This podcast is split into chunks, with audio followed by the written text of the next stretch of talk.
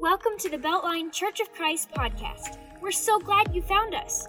Please take a second and hit the subscribe button so that you can be notified of these weekly podcasts.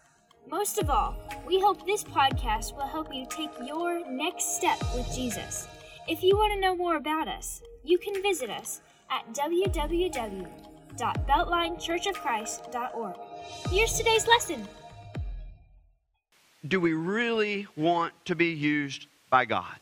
Do you really want to be used by God? And we saw an example in Jesus Christ uh, as he comes to John to be baptized, and, and Jesus answers that question emphatically yes.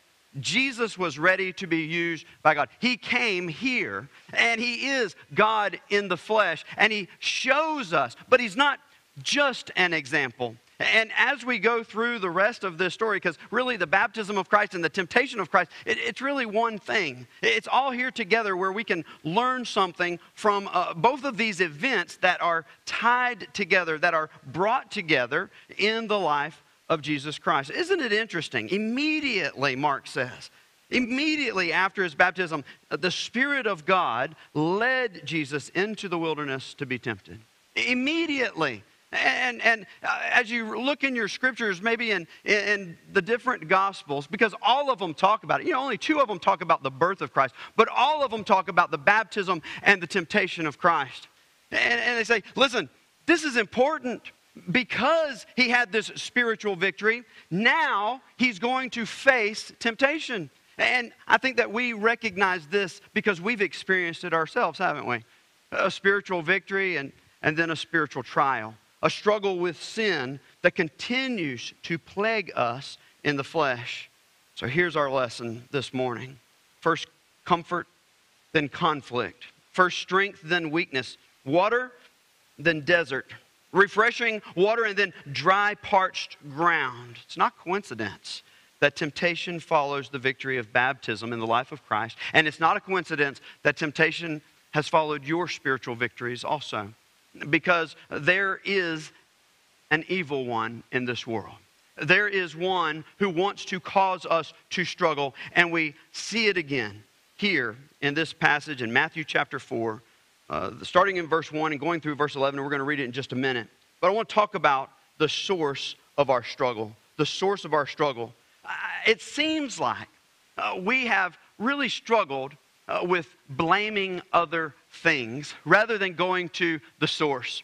You know, if, if you've ever uh, uh, been on the Mississippi River down in Louisiana, uh, maybe you've noticed uh, or, or seen that they have done a lot of things to try to purify their water, uh, to try to keep the toxins that have gotten into the water out of it, and trying to repair things that have been done upstream.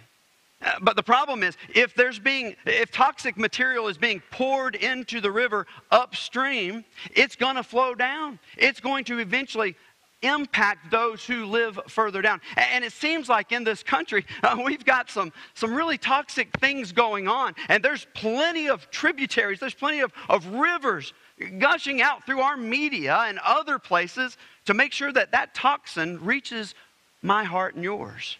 It seems like it's everywhere and it's coming out so that it tempts us. Have you been able to keep a level head when you've watched the news lately? Have you been struggling with some of the information that's going on, with some of the actions of people in our country? I have. But I want to encourage us, rather than uh, blaming all the other things and setting up ideas of how to fix it at this point, to realize the source of the problem. The real source of the evil in this world is Satan, it's the devil. It is the evil one, and he has set himself against you. He has set himself against the church. He set himself against the way of righteousness.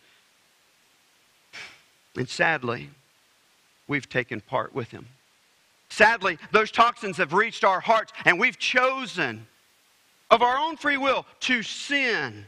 We've chosen to listen to his voice rather than God's. And it started way back in the garden, didn't it?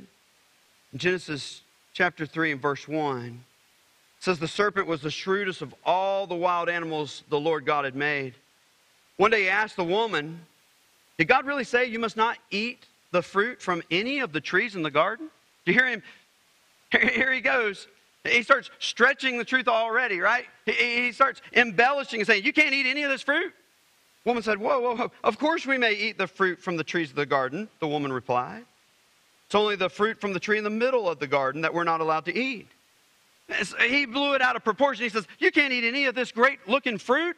She says, No, there's just one great looking fruit that we can't eat. There's only one. We're, we're not restricted from everything. Isn't that what he does? He, loves to make us feel like we're so restricted, like there's nothing out there. Told him, God said, You must not eat it or even touch it, or you, if you do, you will die. Verse 4 You won't die, the serpent replied to the woman. God knows that your eyes will be opened as soon as you eat it. You will be like God, knowing both good and evil. The woman was convinced. She saw that the tree was beautiful and its fruit looked delicious, and she wanted the wisdom it would give to her. So she took some of the fruit and she ate it. And she gave some to her husband who was with her. Guys, watch out. Don't get down on Eve when you recognize Adam was there. He should have stood up as a man and, and led his family, but instead he took a passive role and he allowed things to go on instead of saying something, instead of doing something. Her husband, who was with her, he ate it too. At that moment, their eyes were opened, and suddenly they felt shame at their nakedness. They sewed fig leaves together to cover themselves. Suddenly, they knew. So here's where it begins a rebellious decision against the teaching of Christ, uh, the, the way of God. We're tempted, the scriptures tell us in 1 John 2 15 and 16, three ways.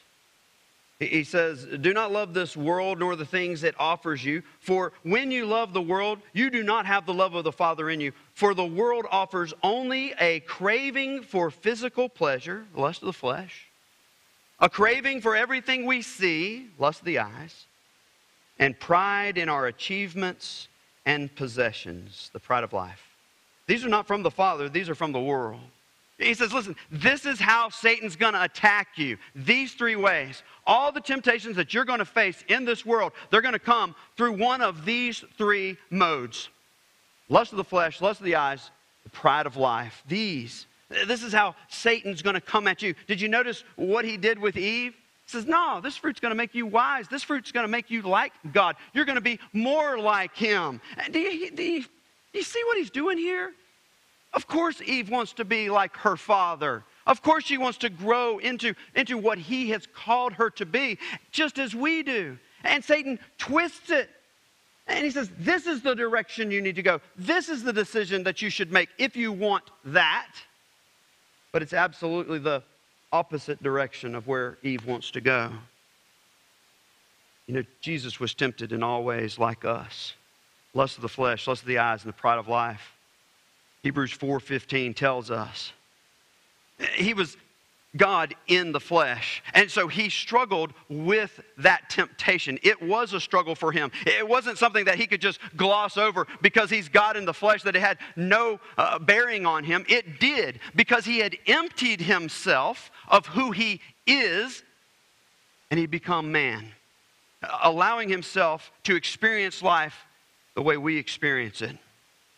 I don't want us to ever forget that Satan is behind sin. And there is an intelligence behind evil.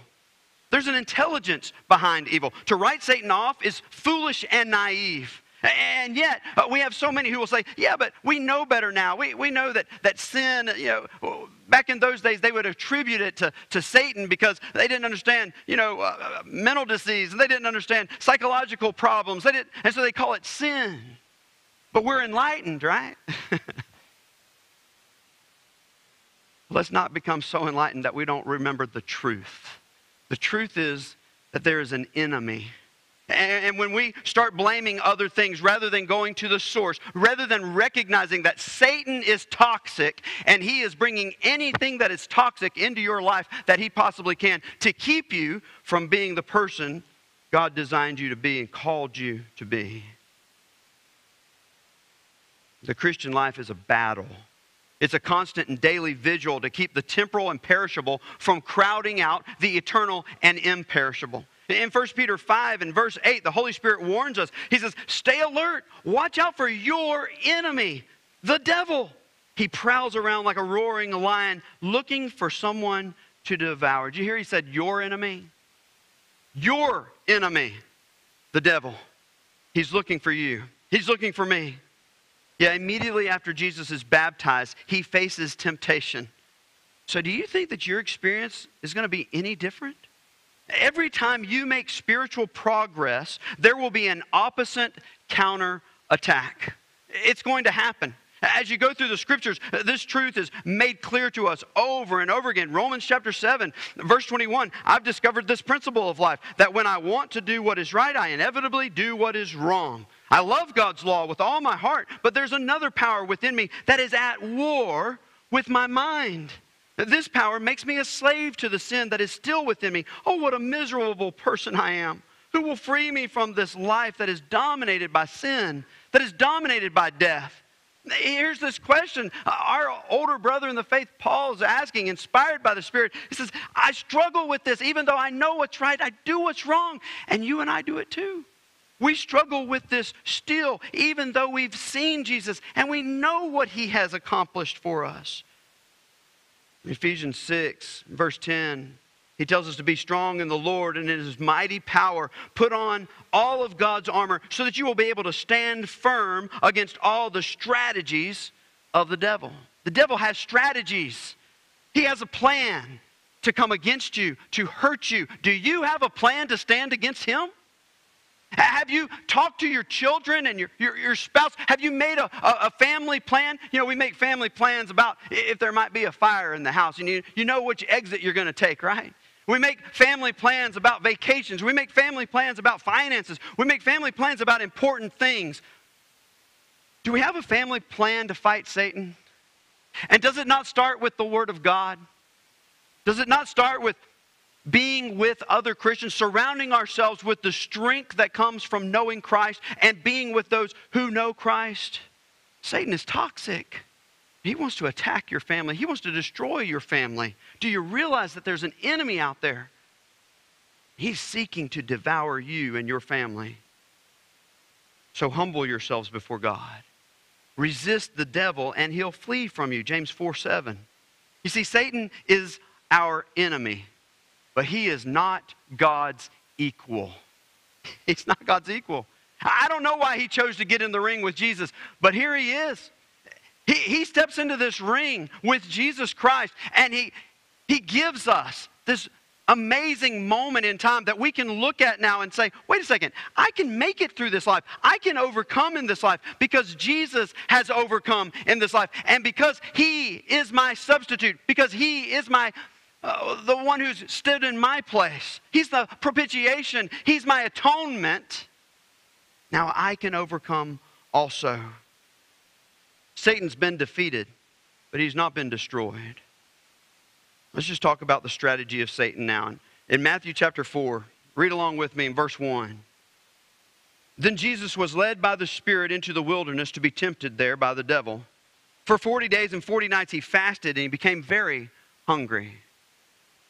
During that time, the devil, he came and said to him, If you are the Son of God, you hear that? If you are the Son of God, tell these stones to become loaves of bread. But Jesus told him, No, the scriptures say people do not live by bread alone, but by every word that comes from the mouth of God. Do you remember the word that he had just received from God? After his baptism, the Spirit came down like a dove, it says, and lighted on him and said, this is my beloved Son in whom I'm well pleased. He'd received a word from God, and you have too. Verse 5 Then the devil took him to the holy city, Jerusalem, to the highest point of the temple, and he said, If you're the, if you're the Son of God, jump off. For the scriptures say, He will order His angels to protect you, and they will hold you up with their hands so you won't even hurt your foot on a stone. Jesus responded, The scriptures also say you must not test the Lord your God. Next, the devil took him to the peak of a very high mountain and showed him all the kingdoms of the world and their glory. I will give it all to you, he said, if you will kneel down and worship me. Get out of here, Satan, Jesus told him. For the scriptures say, You must worship the Lord your God and serve him only. And then the devil went away, and angels came and took care of Jesus. Here's the strategy of Satan. When we look at what Satan did to Jesus, we're going to see what he is doing to us in temptation. Did you hear him? He said, Turn these stones into bread. Throw yourself down in public off the top of the temple and, and float. So all these people see you. He says, Worship me, I'll give you all the kingdoms of the earth. And each time Jesus meets it with the Word of God and with the fact of his identity, the fact that he is the Son of God, uh, who he truly is, even though he's using, he's living by the power of the Spirit rather than his own. What would have happened if he turned those stones into bread? You know, we look at that and we think, it seems so simple. He was hungry. Eat, right? It seems like something uh, that's so small, and it doesn't seem like it would make that big of a difference. There's some bread. Uh, there's some rocks. Turn it into bread. Eat it. You know you can do it. Throw yourself down. Uh, float down from the t- highest point in the temple. All the crowds that are there, they're going to see that. You can skip the cross and just take the crown. Look at all the kingdoms of the world. They can be yours. Just bow down. You see what Satan's doing? Striking at his identity, striking against the Word of God and the plan of God. Do you remember what John said to Jesus at his baptism? John asked him, What are you doing in my place and I in yours? There in Matthew 3. It says that Jesus went to Galilee to be baptized by John. John tried to talk him out of it. I am the one who needs to be baptized by you. Why are you coming to me? You see, the, Jesus' answer is that he is John's and our substitute. He is here to take our place. 1 John 2 and verse 2 He himself is the sacrifice that atones for our sins, and not only our sins, but the sins of the whole world. And so when you look at Satan saying, Turn these stones into bread, I hope that you'll, you'll, you'll recognize Satan is hurling himself at the very heart of Christianity. Every religion says, You live a holy and righteous life and give it to God. Only Christianity says Jesus has lived a holy and righteous life, and he gives it to you. And this is a huge, profound difference. He's not saying somehow you're going to live up to this. He's saying, I'm going to take your place. I'm going to walk in this for you. And it should remind us, we should remember Genesis 15, uh, back in the covenant with Abram, as God is establishing his covenant with him with those three promises and the cleaving of the animals, the sign of that covenant. And it says how that Abram had fallen asleep, but he woke up a little bit, obviously, because it tells us that he saw the fire pot pass in between the animals.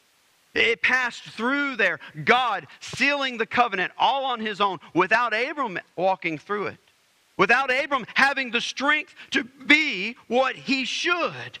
God said, No, I know you can't, so I'll do it for you. And this is what Jesus is doing for us. And he's proving it to us. You see, Satan's attack on Jesus is an assault on God's plan for substitution. Satan is daring Jesus to use his own divine power to meet his physical needs, to accomplish his mission, to establish his kingdom on this earth. He's calling Jesus out. He says, Do it yourself. Just be an example to all these people and say, You got to be like me. Now, now, follow my example. Don't be the substitute, don't do it for them. but that's exactly what Jesus does. Jesus, He comes and lives our life. He dies the death that we deserve so that us, we who are weak, can be saved through His righteousness. This is how God loved the world, that He gave His only one Son, so that everyone who believes in Him will not perish but have eternal life. The difference between our struggle and Jesus' struggle was that he was totally devoted to being led by the Spirit. He was totally devoted to being led by the Spirit. In fact, in Acts 10 and verse 37 and 38, as, as, the teaching is occurring here uh, to, to help people understand what Jesus has done, uh, notice what is said and how it's described. How did Jesus accomplish all that he did? He says, You know what happened throughout Judea, beginning in Galilee, after John began preaching his message of baptism. And you know that God anointed Jesus of Nazareth with the Holy Spirit and with power. Then Jesus went around doing good and healing all who were oppressed by the devil, for God was with him. How did he do it? He did it with the power of the Spirit. Do you remember every miracle he ever did? Remember all the things Jesus said? He said, Every word I speak, it comes from the Father. Every deed that he did, all these miracles, he prayed to God about those things. And he told the people, This is the power of God. This is the power of the Spirit. And through the Spirit's power, through the power of the Father, he accomplished all that he did for us. Not through his own power, he emptied himself. He emptied himself so that he could set an example and take our place. What a Savior. He was totally devoted to being led by the Spirit. Over in Luke 4 1 and 2, again, it tells us Jesus was full of the Spirit. He returned from the river. He was led by the Spirit into the wilderness. And each time you read about his temptation, you see that he was led by the Spirit. And everything he accomplished, he was led by the Spirit. Sure, he could have done it on his own. But that wouldn't accomplish what Jesus knew needed to be accomplished, as described for us in Philippians 2, verse 6. Though he was God, he did not think of equality with God as something to cling to. Instead, he gave up his divine privileges. He took the humble position of a slave and was born as a human being. Then, when he appeared in human form, he humbled himself in obedience to God and died a criminal's death on the cross. What a Savior. What a Savior we have the privilege to serve. And did you notice how, how Satan always said to Jesus, If you're the Son of God? If you're the Son of God, Satan's strategy is to attack, to crush, to smear, to distort, to dismantle, and confuse your identity. That's his strategy. He's after your identity as a son of God, as a daughter of God. That's what he's attacking if you are a Christian, if you're a daughter of the Most High. It's either that you aren't worthy or you aren't really accepted, right? And yet, just as the Spirit came down on Jesus to identify him at his baptism, the Spirit has also come down to indwell you at your baptism. Acts 2 and verse 38, Peter told them, each of you must repent of your sins, turn to God, and be baptized in the name of Jesus Christ for the forgiveness of, the, of your sins. Then you will receive the gift of the Holy Spirit. Have you received the gift of the Holy Spirit? Do you have this power that was at work in Jesus Christ? The power that raised him from the dead? The power that now can give you the strength to overcome temptation? To overcome sin in this life? As temptations comes, I want to encourage you. Remember the Word of God quote those scriptures or open your Bible and start reading and listen to what God says. It will destroy the attack that Satan's bringing against you. It will end the temptation when you bring the powerful Word of God into the situation. But we don't do it, do we? We don't choose to do it. Oh, we think, oh, I shouldn't do this. But rather than speaking the Word of God, we hear another voice, don't we? Another voice saying, well, it's not that bad. It's just a little white lie. It's not going to hurt anybody. Well, it rails against the plan of God for your life. The fact that Jesus already conquered sin for you. The, the fact that, that it's already been defeated. Now you must stand against the strategies of the devil. And that's all that you have to do. He will flee from you when you resist, when you say, No, I don't want to be a part of sin. I want it out of my life. The same spirit that gave Jesus the power to rise from the dead is at work in you. In Romans chapter 8, verse 5, it says, Those who are dominated by the sinful nature, they think about sinful things, but those who are controlled by the Holy Spirit, think about things that please the Spirit. So, letting your sinful nature control your mind, it leads to death, but letting the Spirit control your mind leads to life and peace. The sinful nature is always hostile to God. It never did obey God's laws, and it never will. And that's why those who are still under the control of their sinful nature can never please God. But you are not controlled by your sinful nature. You are controlled by the Spirit if you have the Spirit of God living in you. And remember that those who do not have the Spirit of Christ living in them do not belong to Him at all. And Christ lives within you. So even though your body will die because of sin, the Spirit gives you life because you have been made right with God. The Spirit of God, who raised Jesus from the dead, lives in you. And just as God raised Christ Jesus from the dead, he will give life to your mortal bodies by this same Spirit living within you. You have resurrection power in you. Therefore, brothers and sisters, you have no obligation to do what your sinful nature urges you to do. For if you live by its dictates, you will die. But if you but if through the power of the Spirit you put to death the deeds of your sinful nature, you will live. For all who are led by the Spirit of God are what? Children of God. Children of God. You see, you're made right with God through Christ and through his sacrifice.